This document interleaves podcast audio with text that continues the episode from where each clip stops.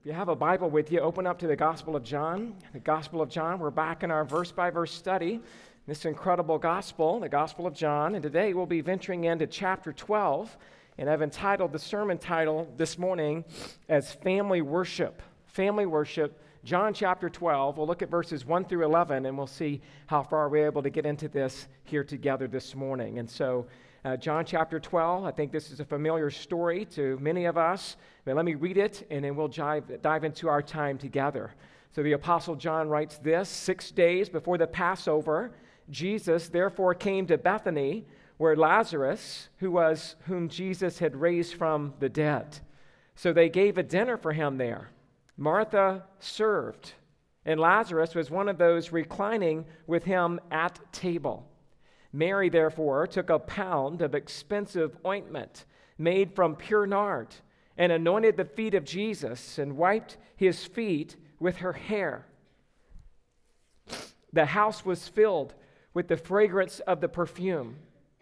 But Judas Iscariot, one of his disciples, he who was about to betray him, said, "Why was this ointment not sold for three hundred denarii and given to the poor?" He said this not because he cared about the poor, but because he was a thief, and having charge of the money bag, he used to help himself to what was put into it. Jesus said, "Leave her alone, so that she may keep it for the day of my burial. For the poor you will always have with you, but you do not always have me." When the large crowd of the Jews learned that Jesus was there, they came, not only on account of him, but also to see Lazarus, whom he had raised from the dead. So the chief priests made plans to put Lazarus to death as well, because on account of him, many of the Jews were going away and believing in Jesus. Father, we thank you for this text this morning. We thank you for the examples that we see here before us in the life of Mary and Martha and Lazarus. And I pray that you would speak to our hearts today through your word as we learn what you, you want us to learn, Lord, and that we can live it out like you want us to live it. And we pray it in Jesus' name. Amen. Well, typically, when we think about family worship, we think about that time when families gather together to spend time in the Scripture and to spend time in prayer and to spend time maybe singing songs to the Lord and, and, and, and forms of worship as such. And I, and I love family worship. Uh, just a couple of months ago, I may have told you that we sometimes just sit around the table, especially on a Saturday morning, and I'll just kind of read through what I'm studying in my quiet time. And after we've read and talked for a little while, I'll go around the table and ask each one of the kids to pray. And it was just uh, my five-year-old, Zoe, who started us off that morning saying, "God, I just pray that you would teach me how to read. So I could just read your word, Lord. All I want to do is just read your word all day long, Lord." And she's just like going on and on, and just like, oh, my heart is so full when kids do things like that, right? I just want to read your word. And I think about family worship. It comes sometimes as a, a joyful time like that, a time of ease and, and excitement. But there's other times that family worship is like herding a bunch of cats to get them to all come together and to listen to what it is that you want to teach. Well, this morning I want to talk to you a little bit about family worship, but not necessarily in that thought, but rather the thought that we'll see here this morning about how we can worship God together as individual family members. I mean, this morning we're going to see God being glorified through someone being a witness to Christ, someone being a worker for Christ, and someone being a worshiper of Christ. And so I just want to remind us today that family worship is not just sitting around the table and reading the Bible and praying and singing together, but it's also about families being a witness for Christ in the world that we live in. How can you be a witness in the world? Well, it would be by looking for opportunities to be a light even as a family. And maybe for you, that's saying a prayer or a blessing together at a restaurant as you're about to have your meal. Maybe there's opportunities when you're outside in the yard or, or, or just kind of taking out the trash and you see another neighbor, you're able to interact with them a little bit. I remember a couple of years ago, my son Nate was running cross country and he was talking to this one friend, and I'd been t- kind of talking to his friend's dad, and so we made a little deal who could witness the gospel to the friend first. Was it going to be Nate with his friend or me with the dad? And I'm happy to say Nate actually beat me uh, to the punch on that one. But you know, there, there's an idea of just families doing what they can do to serve God together. It may be going on a family mission trip, as some families I know will be heading to Fiji this summer. And so family worship is about being a witness, but it's also about being a, a servant that works together. I mean, how can your family worship together through work? It could be by doing chores together around the house. It could be by serving one another. It could be by serving another family. It could be having families over to your home or hosting a small group or a get-together where the family can strive to work together to clean the house and to, to be hospitable to those who come over. It could be something like working together as a family at an outreach event, like when we did the Raise to Reach event last October. And family worship is also about really worshiping the Lord together. It's not just singing and being in Scripture. You, you can sing and not be in worship. Or you could sing and be totally moved in your heart as you ascribe glory and worth and honor and value to the King.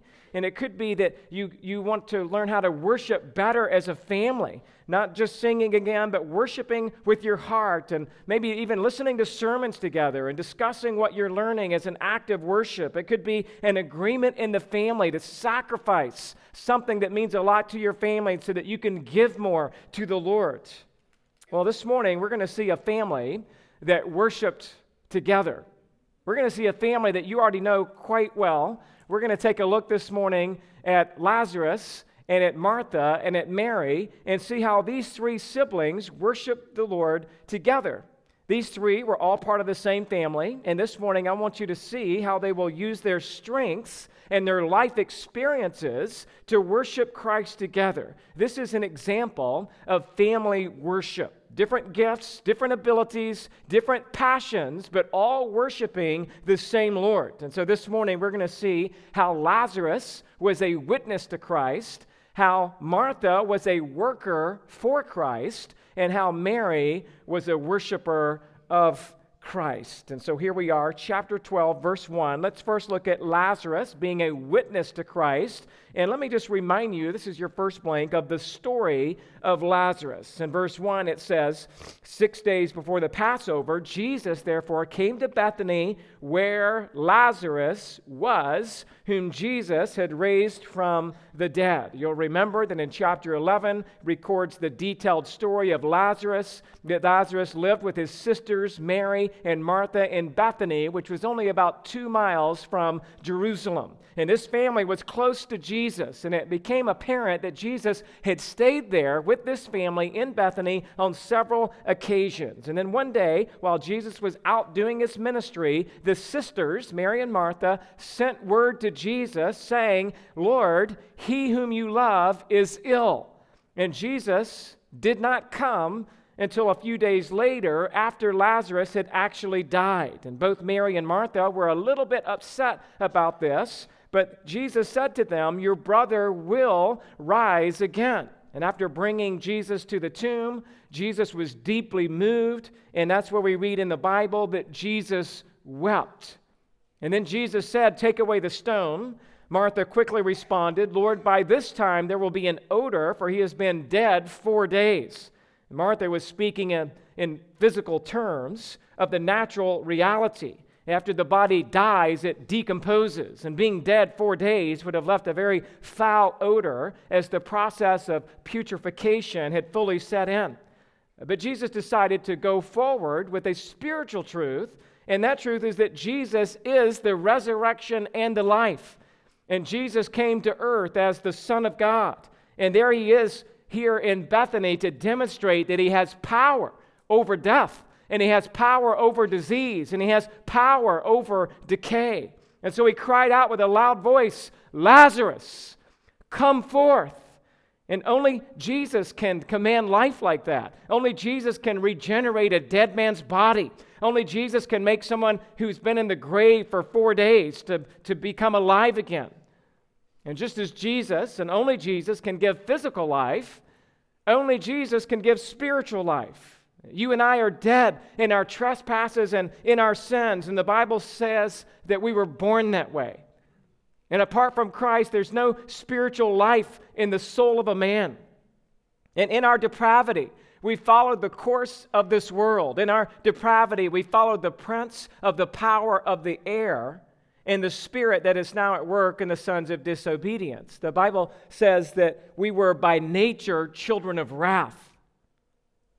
And then, verses four and five of Ephesians two that I'm kind of alluding to says, "But God, being rich in mercy, because of the great love which He loved us, even when we were dead in our trespasses, He made us alive together with Christ. By grace you have been saved."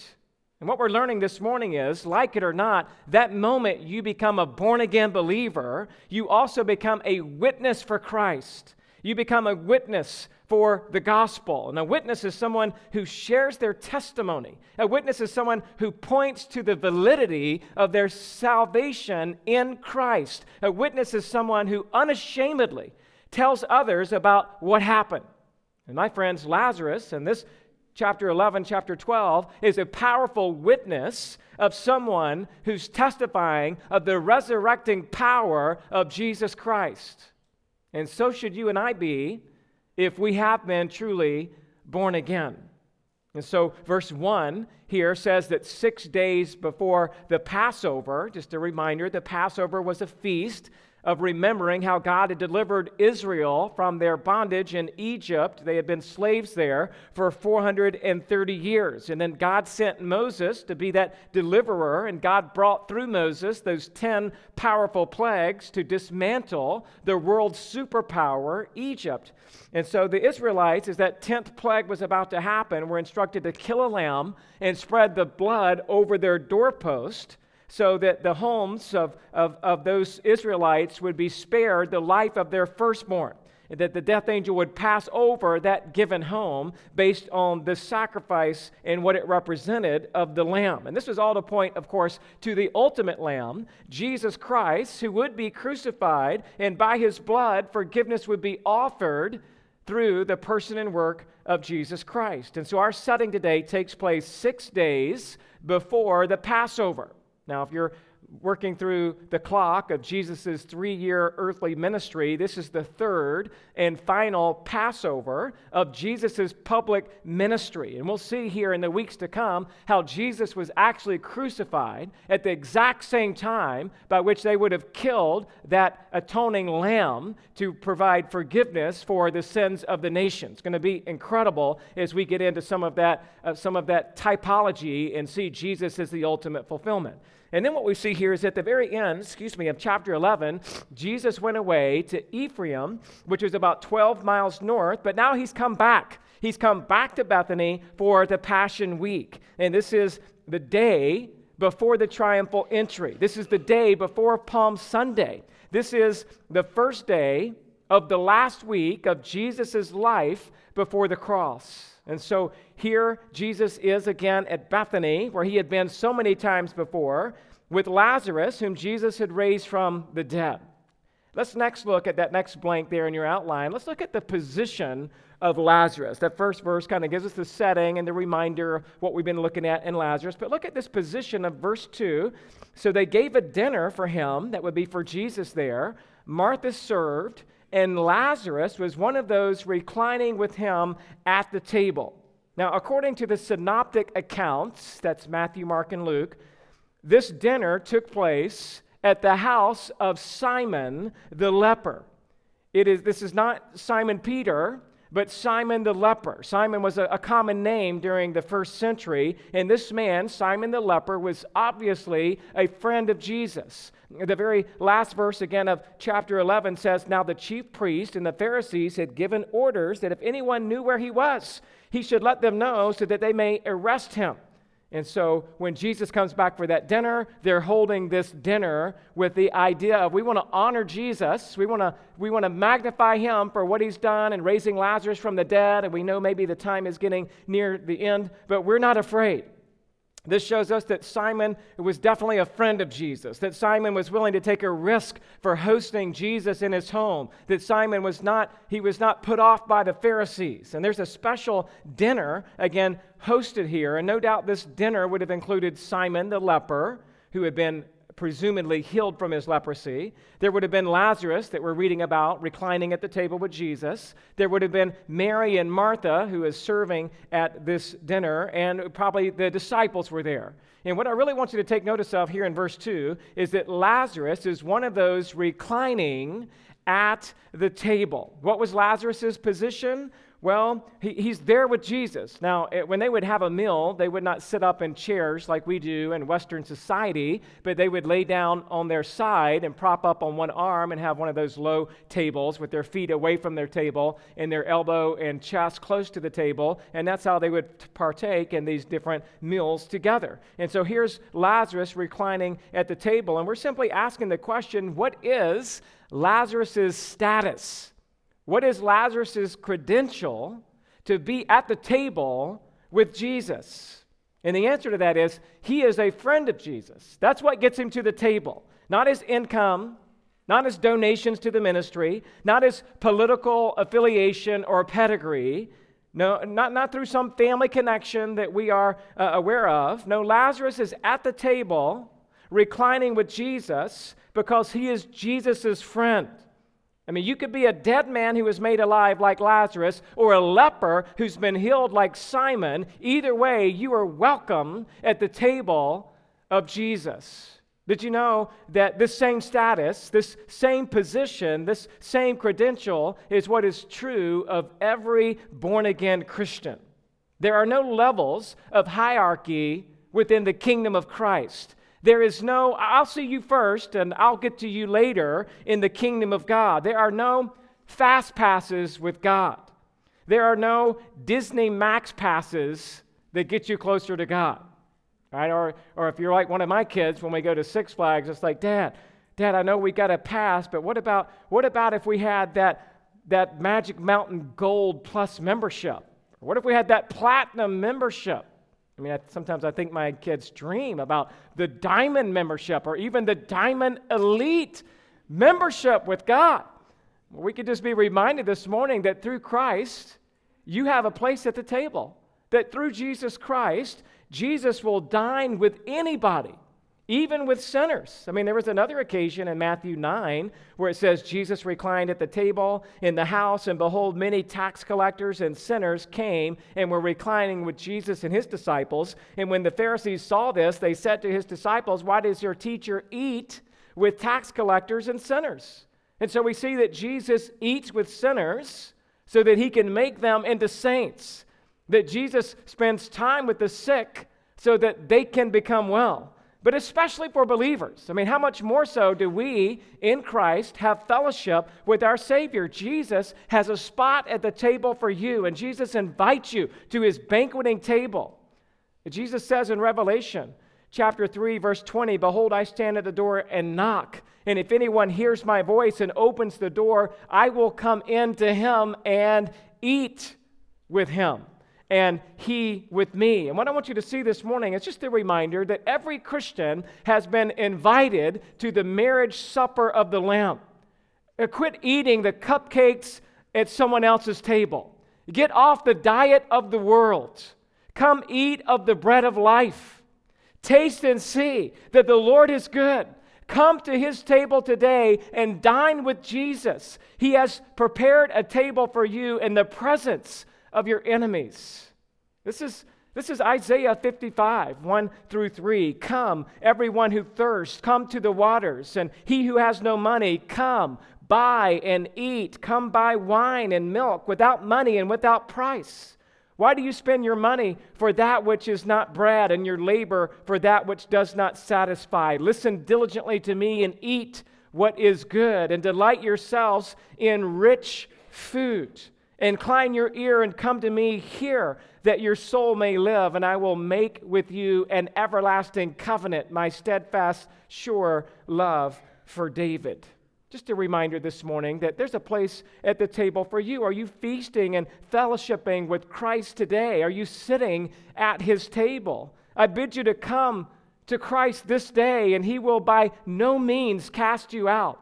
Positionally, through the gospel, you have a place with Jesus. And so we've heard the story about Lazarus. We've seen the position as a Christian with, La- with Jesus there, Lazarus. And now let's look at this last little blank here, the effect of Lazarus, the effect of his life. Skip down to the end of our passage, verses nine through ten, and we read that when the large crowd, when the large crowd of the Jews learned that Jesus was there, they came, not only on account of him, but also, what? To see Lazarus, whom he had raised from the dead. So the chief priests made plans to put Lazarus to death as well, because on account of him, many of the Jews were going away and believing in Jesus. So I'm saying Lazarus, as a witness for Christ, had an effect on people around him. Once you have been raised to new life, as you spend time with Jesus day in and day out, it, it ought to have an effect on you. And in return, you ought to have an effect on others by how you live your life. Large crowds came, not only because they found that Jesus was there, but also because they wanted to see Lazarus, whom Jesus had raised from the dead. They had never seen this on the news. They didn't read about this on Twitter. All right, this is only eyewitness only. All right, so the idea is like, we got to go see for ourselves. I mean, you think people get excited today to see their favorite celebrity on the red carpet, or you think people rush up after a concert to get an autograph, or you like uh, to, to think about jumping down on the sports arena after the game to get a selfie with your favorite sports star. Uh, can you imagine the rush to see if it is really true? Is it really true that Lazarus is alive? I mean, we saw him die. We knew he was in the tomb. Is he really alive? And so the chief priests, who were um, already uh, wanting to kill Jesus, don't like the effect of Lazarus. They don't like the fact that Lazarus is now being a witness for Christ, sharing his life with others, and so they want to now add Lazarus to the list of people they want to kill. I mean, these Pharisees and chief priests really are murderers. They want to kill Jesus, the Lord of glory, and now they want to kill Lazarus. For what? For coming back to life? I mean, Jesus, they said, you committed blasphemy, and you claim to be God, we don't think you're God, but what did Lazarus do? He didn't do anything but just come back to life. And they want him dead simply because he's alive. And this is the insanity that we live in in this world. This is what unbelievers do. They want to silence the truth. They want to muzzle every argument that goes against their universalistic, uh, their universalism or universalistic thinking, right? They, they want to put Christianity out of the public square. Uh, their, their, their end game of the world is to obliterate, to expunge, to push for a radical cure of any influence of Christ or his followers on this earth. I mean, if Satan could have his way, he would wipe Christianity off the planet. But Satan can't have his way, and neither can the world. The light continues to shine in the darkness. The gates of hell will not prevail. Greater is he who is in you than he who is in the world. And on account of Lazarus and his testimony, here in verse eleven says, many of the Jews were going away and believing in Jesus. Be encouraged this morning, church, just when you feel like it's getting really bad, just when you feel like the, the world is going to hell in a handbasket, just be reminded that, oh yeah, it felt like that during the Bible times. They were about to kill Jesus, they were about to kill Lazarus, but many people were leaving Judaism.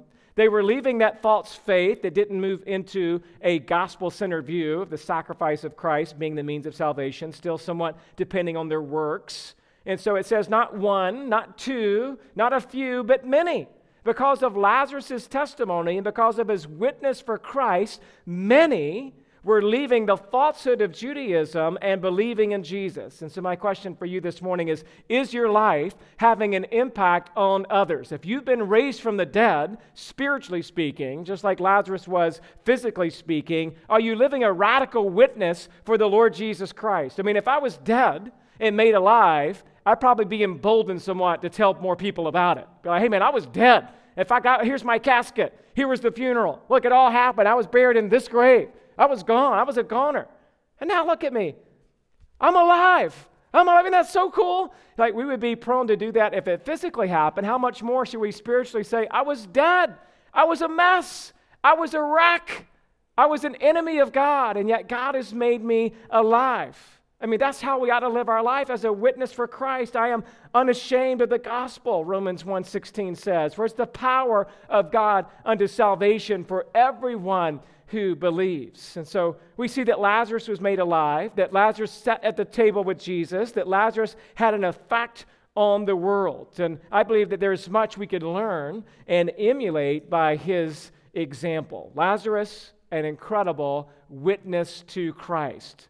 Well, in his family, he had two sisters. So if Lazarus was a witness to Christ, then certainly we could say Martha was a worker. Your second heading there. Martha was a worker for Christ. And your next blank says, Martha did become distracted with much serving. Look at verse two. So they gave a dinner for him there. Martha served. Uh, that's the only place she shows up in the text, but I want to make a point about it because that's kind of how we know Martha. We know her probably best from Luke chapter ten, verses thirty-eight through forty. As you might remember, when they were gathered together, a woman named Martha welcomed him into her house, and she had a sister called Mary who sat at the Lord's feet and listened to his teaching. But Martha was distracted with much serving. And she went up to him and said, Lord, do you not care that my sister has left me to serve alone? Tell her to help me. Now we're pointing out from Luke ten, thirty-eight through forty that Martha, she was a servant, but she also got distracted with much serving. Some, some things that Martha did were good. She welcomed Jesus into her home. She extended hospitality to the Lord. She wanted to make sure that Jesus was comfortable in her home, but she got distracted. Her strength became a weakness. And when she got distracted,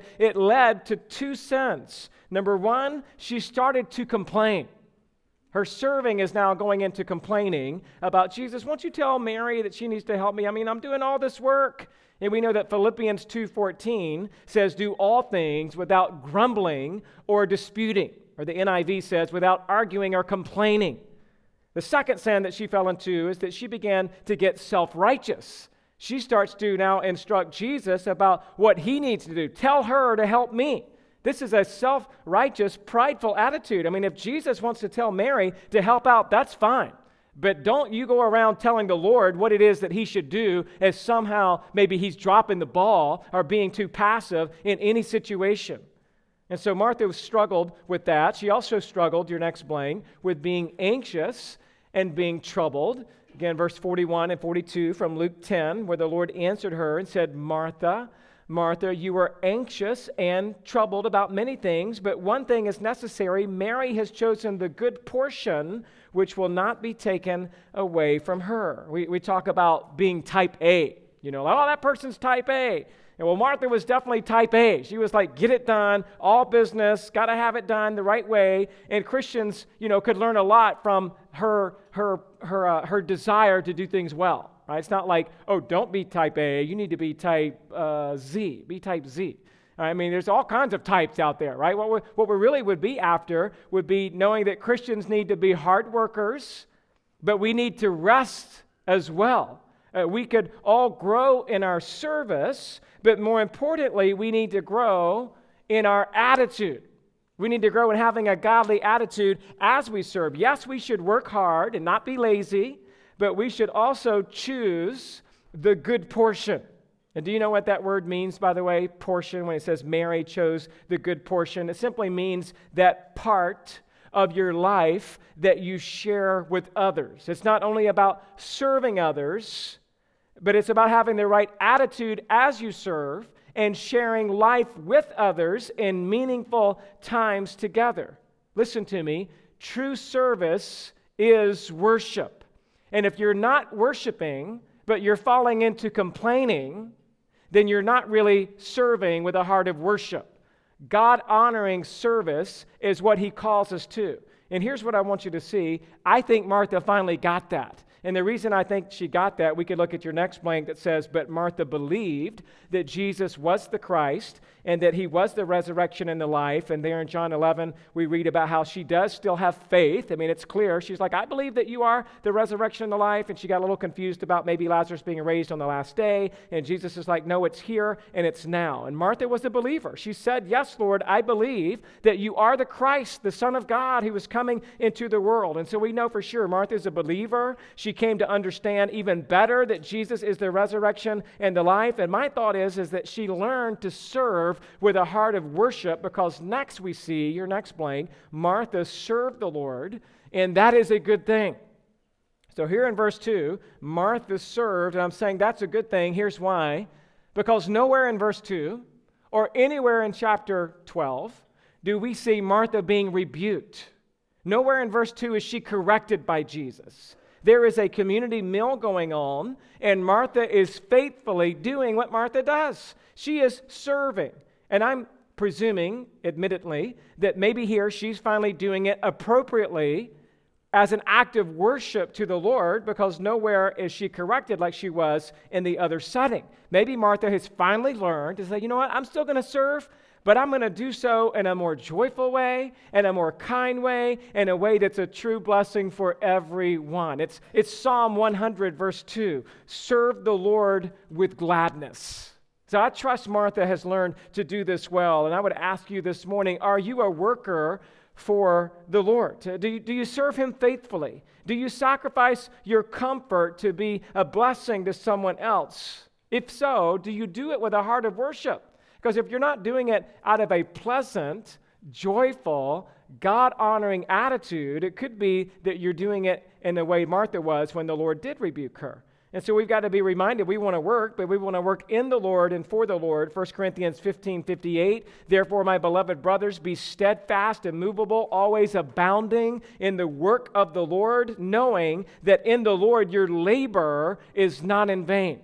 And so here's what we're seeing. Lazarus is a witness to Christ. Martha was a worker for Christ. And there's a third family member, and I'm going to spend the rest of our time, obviously, here on Mary. And we could say that being a witness and being a worker is also worship. But let's just highlight Mary simply as a worshiper of Christ. Look at verse three, your next blank there. Mary had an extravagant devotion to Jesus. Mary, therefore, took a pound of expensive ointment made from pure nard and anointed the feet of Jesus and wiped his feet with her hair. The house was filled with the fragrance of the perfume. And so Mary, you know this story, took a, a pound of expensive ointment. This reference is to a Roman pound, which is about twelve ounces, instead of the English pound, which is sixteen ounces. And so twelve ounces here of expensive ointment or costly perfume is a fairly large amount as far as ointment or perfume goes. You know, I have a, a little bit of a perfume in our house for either my wife or uh, for the for the for the, that I might have received as a gift. And it's just in a little thing, right? Just a three, four, five ounces. This is twelve ounces, right? It's the size of a soda can. So that's a fairly uh, large amount of expensive perfume. And the Bible says that it was pure nard, that this was a fragrant oil prepared from the roots and the stems of an aromatic herb plant, nard, in northern India. It is reported that this plant grows best in the Himalayas. Now, the Himalaya mountain range, it has some of the highest peaks in the world, including Mount Everest. And as I researched this week, it is said that this plant, this nard plant, grows best at ten thousand to sixteen thousand feet. Now, I don't know if you're a mountain climber, but anytime you're climbing a fourteen thousand foot mountain, like we have a lot of those in the States, that's a big deal. Like, you got to train for that. And when you get to the top of the mountain and sit down on the peak, like, you're gasping for breath. And these plants grow ten thousand, sixteen thousand feet high. And this nard plant produces oil that is used as a perfume. It can be used as an incense, and it can be used as an herbal medicine. And it was terribly expensive because it was precious, and it was hard to come by. Can you imagine climbing possibly ten to sixteen thousand feet? Can you imagine harvesting this plant and then transporting it back down the mountain from northern India to Israel, which is a distance by airplane of three thousand miles. That's through the air. If you had to go through the ancient roads, it would be well over five thousand miles. And you would have to cross Pakistan and Afghanistan and Iran and Iraq and Jordan. By the way, that's all desert, and that's all mountain, and that's a hard plain to traverse. And then it, it, it's just not any part of the plant. This is the pure nard. It would have taken several plants just to get that purest part of the plant, the best part, the pure nard. Now, this same word nard is mentioned twice in the Song of Solomon, as the bride of Solomon describes in Song of Solomon one, verse twelve, while the king was on his couch, my nard, which is a reference to her perfume, gave forth its fragrance. And again in Song of Solomon four thirteen, as Solomon describes his bride, he says, your shoots are an orchard of pomegranates with all choice fruits, henna, and with nard. All right, so I'm just saying that this is a special, beautiful, expensive, lavish, extravagant substance that the Bible knows about and describes, and this is what Mary brings to Jesus. She takes the most expensive perfume that money can buy. And verse five says that it could have been sold for three hundred denarii. Now, one denarii is one day's wage, so three hundred denarii is about a year's salary. Now, imagine that. Maybe you thought at some point, if you were dating somebody or engaged, you're like, oh, I'm going to I'm gonna get some nice perfume for my loved one. You know, and you go out and you spend, if you're really cheap, you spend like twenty bucks, right? And then if you're like, no, I'm going to dig a little deeper. I'm going to do a fifty dollar bottle, you know. If you really, you know, oh, I'm going to spend one hundred dollars. It's going to be really, ca- can you imagine a year's salary? You're going to say, I'm going to take a year's salary. Do you know how long it takes to save up a year's salary? For many of us, it would be a lifetime savings. Do you remember how long it took you to save up for that down payment on your first mortgage?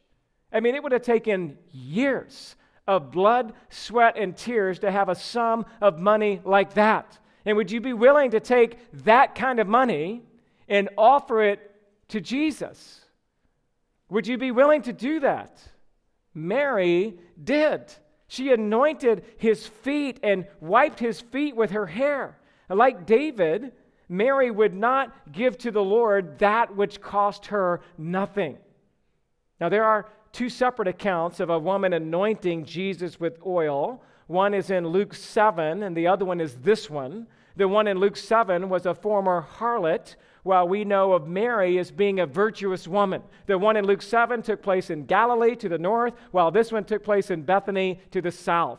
The one in Luke seven took place at a Pharisee's house, while this one took place at Simon the leper's house. House. So there's two different accounts, this one and the one in Luke seven. This one, John twelve, is also recorded in Matthew twenty-six and in Mark chapter fourteen. And both Matthew and Mark tell us that this ointment of pure nard came in an alabaster flask, which Mary broke and then poured out the perfume on Jesus. They, they both say that she poured it out on his head as he reclined at the table.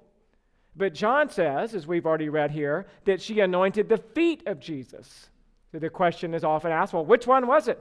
Did he, did she anoint his head or his feet? And I believe that it is the same account. And I believe that because of the of the the uh, the how much of it she had, twelve ounces, that it was plenty to pour over his whole body, starting with the head and working his way across his body as it would have dripped down, all the way down to his feet, and then she would wipe his feet with her hair. Now, to wipe somebody's feet is a very menial task. I just want you to think about the picture again of anointing Jesus with this perfume, all that Mary went through, the expensive cost of it, the idea of bringing it to Jesus, the idea that she's a, a lady now wiping his feet. Some historians say that not even the Jewish servants were asked to wash the feet of another. This lowly responsibility was reserved only for foreign slaves. And so to have Mary wipe the feet of Jesus was an act of kindness and true humility. It was John the Baptist who had similarly said that he was not worthy to untie the sandals of Jesus. And so for Mary to wipe the feet showed, again, utter humility here. In fact, the, the text says that she did it with her hair. So for Mary to do this, she would have had to let down her hair in order to wipe Jesus' feet. This is also appalling. A proper Jewish woman would never let her hair down in public. In fact, while there was no law against this, it was a custom, and the, the, the sense of it was would be that only a woman with loose morals would have her hair down in public.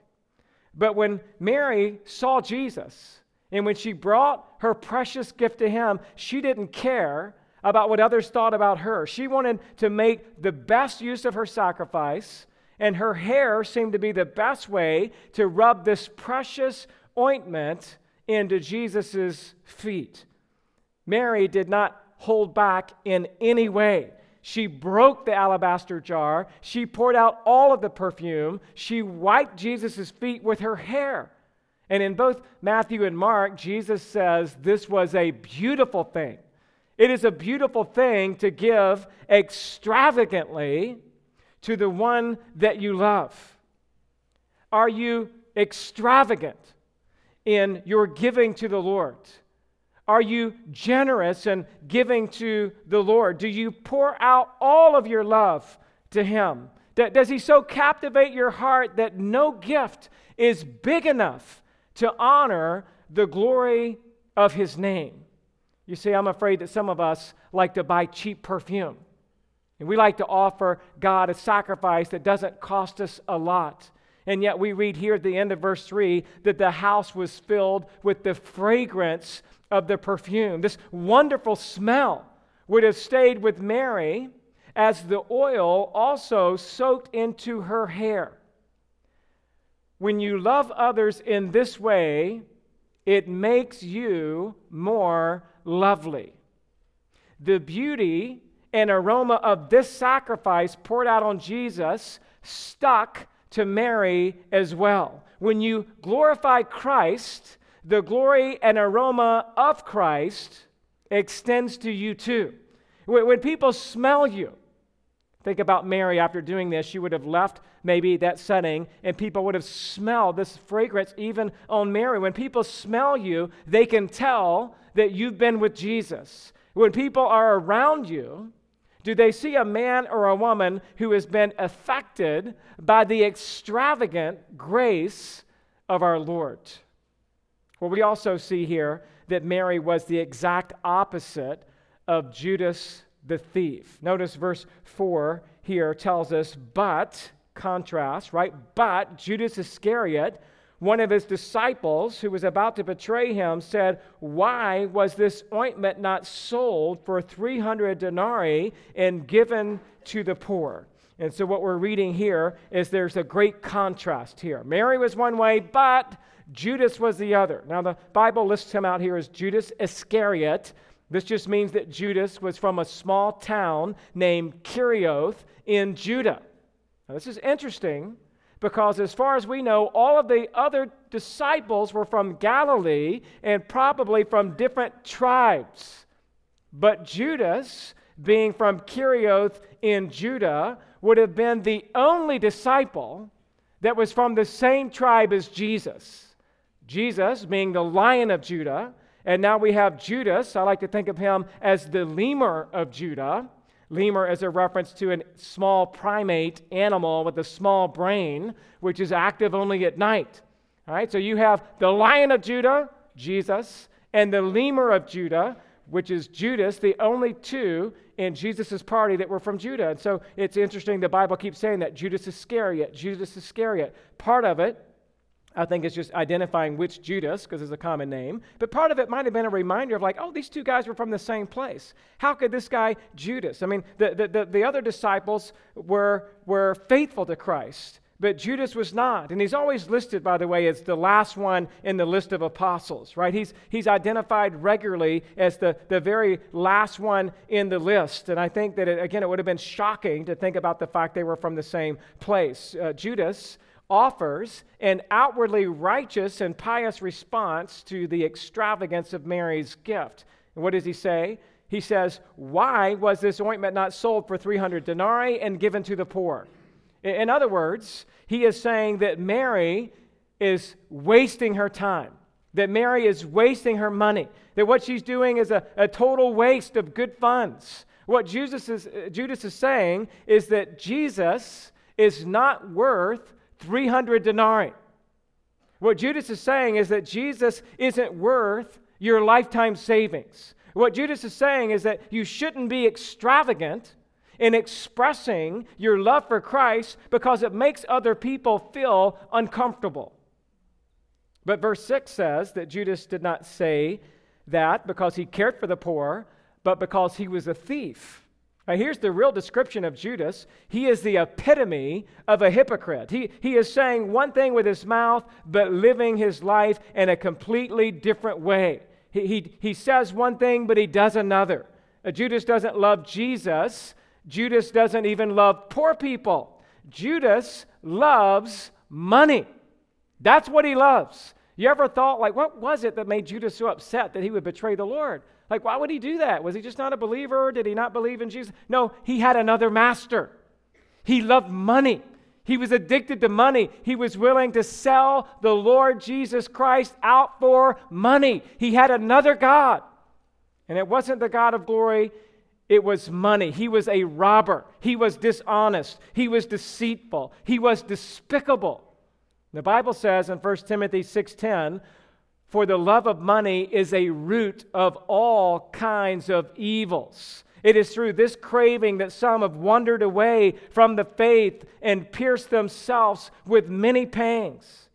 And apparently Judas was clever in his attempt to discount Mary, and he even won over some of the other disciples, because both Matthew and Mark record that the disciples became indignant, saying, why this waste? I think it's a reminder for us, be careful not to be led astray by others. How sad that the disciples were drawn into Judas's influence. And is it often the case, if someone is radical for the Lord, they are sometimes misunderstood and criticized. In, the, in this case, we see that a cold heart and a stingy hand go together. Jesus was devoted to his master, but his master was not Jesus, it was money. He would go on to betray Jesus again for the thirty pieces of silver. You know what the Bible says? No one can serve two masters. For either he will hate one and love the other, or he will be devoted to one and despise the other. You cannot serve God and money. Now, one last thought here. We'll wrap it up. Mary did not hesitate to express her affection while she could. Verses seven and eight, Jesus said, leave her alone so that she may keep it for the day of my burial. For the poor you will always have with you, but you do not always have me. What Mary did was a blessing to Jesus, and he was quick to defend her.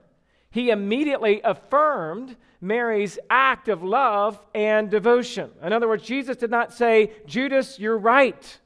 Mary, tone down your affection. Mary, that's too much.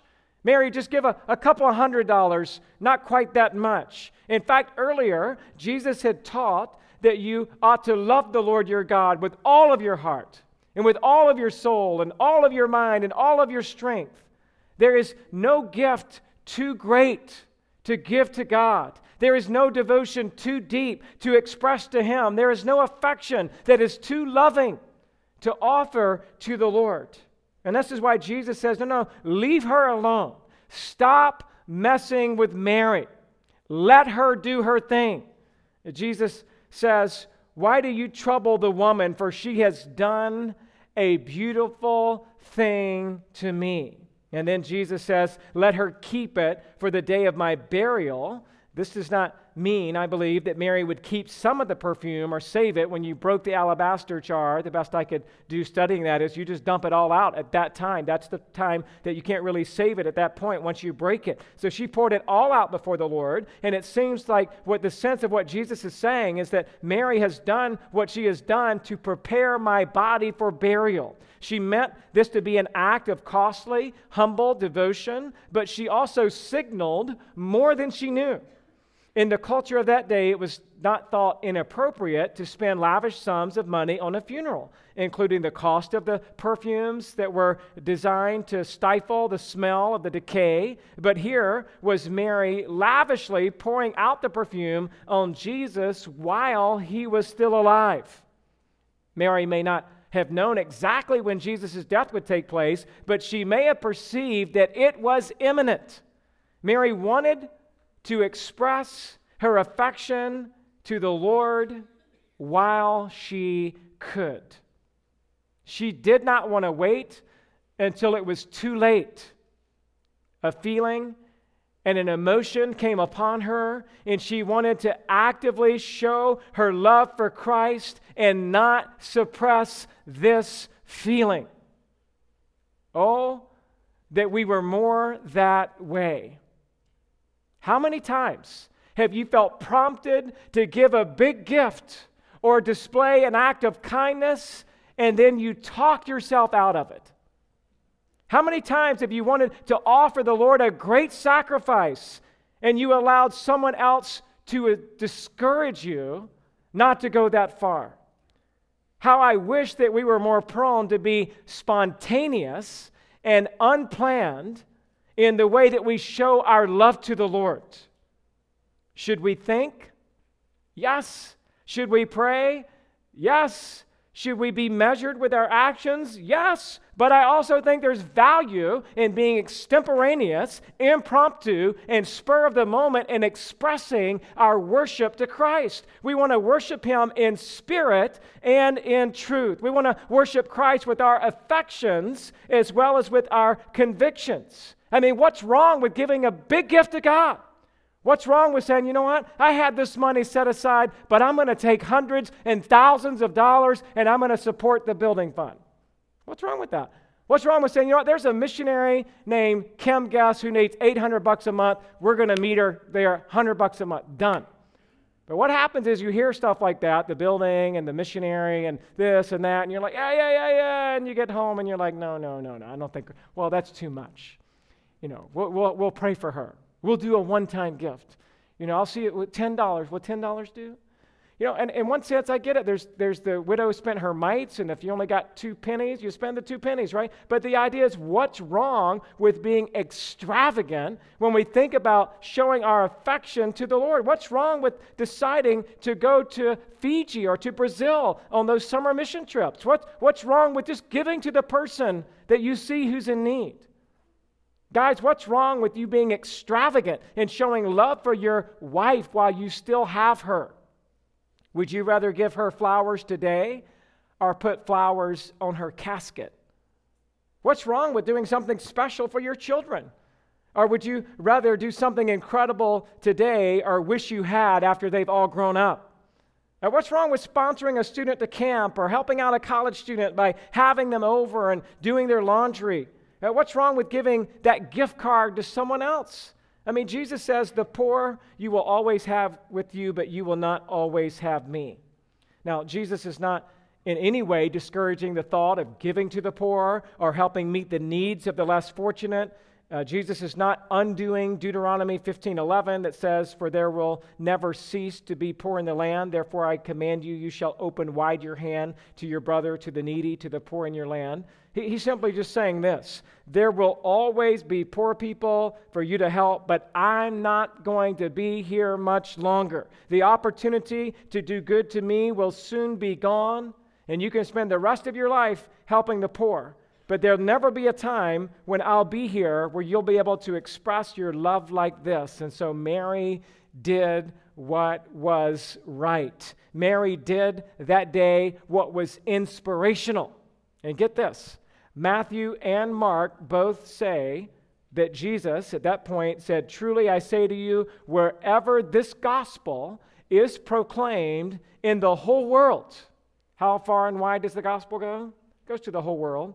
And wherever the gospel goes to the whole world, there's one story out of all the stories in the Bible that the Lord Jesus says, "I'm going to attach this one story to it." Wherever the gospel goes, the story of this lady and this affection and this devotion and this sacrifice and this love, the extravagance of what Mary did, I'm going to attach that story to the gospel and send it out around the world. Because wherever the gospel goes, what she has done will also be told in memory of her. You know what that means? The actions of Mary in some way go hand in hand with the gospel. Meaning this, the gospel is not just good news because Jesus saves you from going to hell. The gospel is good news because it changes your heart and your affections, and it causes you to want to sacrifice, and it causes you to want to give big gifts to God, and it causes you to change your priorities and how you live life because you have a new satisfaction and a new joy, and you're finally completed in Christ. And so the gospel is not just about doctrine, it's about devotion. We don't just serve a God out of obligation, but out of gratitude. And our joy is not found in exalting ourselves, but in exalting Jesus. We are not trying to live our truth. We are trying to live out God's revealed truth in Christ, and we cannot help but to be overcome with an overwhelming desire to give all that we have and all that we are to Jesus. This is, this is, by the way, where you find your greatest joy. You know, anytime you start thinking about, well, if I give a big gift like that, then I'll miss it. If I give one thousand dollars to the Lord, I'm going to miss my money. And it's like, then you don't get it. Because the more you give, the more you're like, oh, that felt so good. I think I want to give another one thousand dollars. That was awesome. I just give and I give and I give, and as I give, God fills me and He replenishes me and He satisfies me, and my devotion and my delight and the extravagance of love continues to grow on and on and on in my heart. Proverbs ten, verse seven says, "The memory of the righteous is a blessing, but the name of the wicked will rot." This was a righteous woman with a radical affection for the Lord Jesus Christ, and her name is remembered, but the name of a wicked person will rot. Ecclesiastes seven, verse one, "A good name is better than precious ointment." Mary had both. Precious ointment that she gave, and she has a good name, and as far as the gospel goes, the story of this lady goes with it. My question to you is, what kind of name do you have? What kind of legacy will you leave? Will you work together with your family to worship the Lord? And will you use your gifts and your talents to honor Him? Just there in the take home, which one of these three, being a witness, a worker, or a worshiper, which one of those three comes more naturally for you? Do you tend to be more evangelistic, more of a hard worker, or more just someone who, like Mary, sits at the feet of Jesus? Second question, how can you encourage your family to excel in all three areas? So if you see yourself as, I'm more of the Martha, I'm more of the Lazarus, I'm kind of more like Mary, we want to excel in all three. And as a family, you have the opportunity to learn and glean and encourage one another to do it together. Lastly, if you were there on that day, would you have been more likely to have scolded Mary or praised her for her extravagant devotion? It's a convicting thought. Would you have been tempted to think, oh, Mary, that's too much. Save some of it. Not all of it. It's all gone on one. Are you, are you going to give it all? Would you have scolded her or praised her? I pray that we can think through these things and encourage one another in our times together of family worship. Let's pray. Father, thank you for this morning. Thank you for the opportunity to dig into your word and to see the truths that we see in a familiar story. And God, we want to be challenged. And we want to be encouraged at the same time, that we would be able to see Christ exalted in our hearts and in our lives, God, that we wouldn't be so stingy, and that we wouldn't be so dependent on the physicality of what we think we need, but rather, God, we would be happy, joyful, to show more extravagance, seeing it as a true blessing and a great privilege to give above and beyond what we would normally think of, to the greatness and the glory of your name.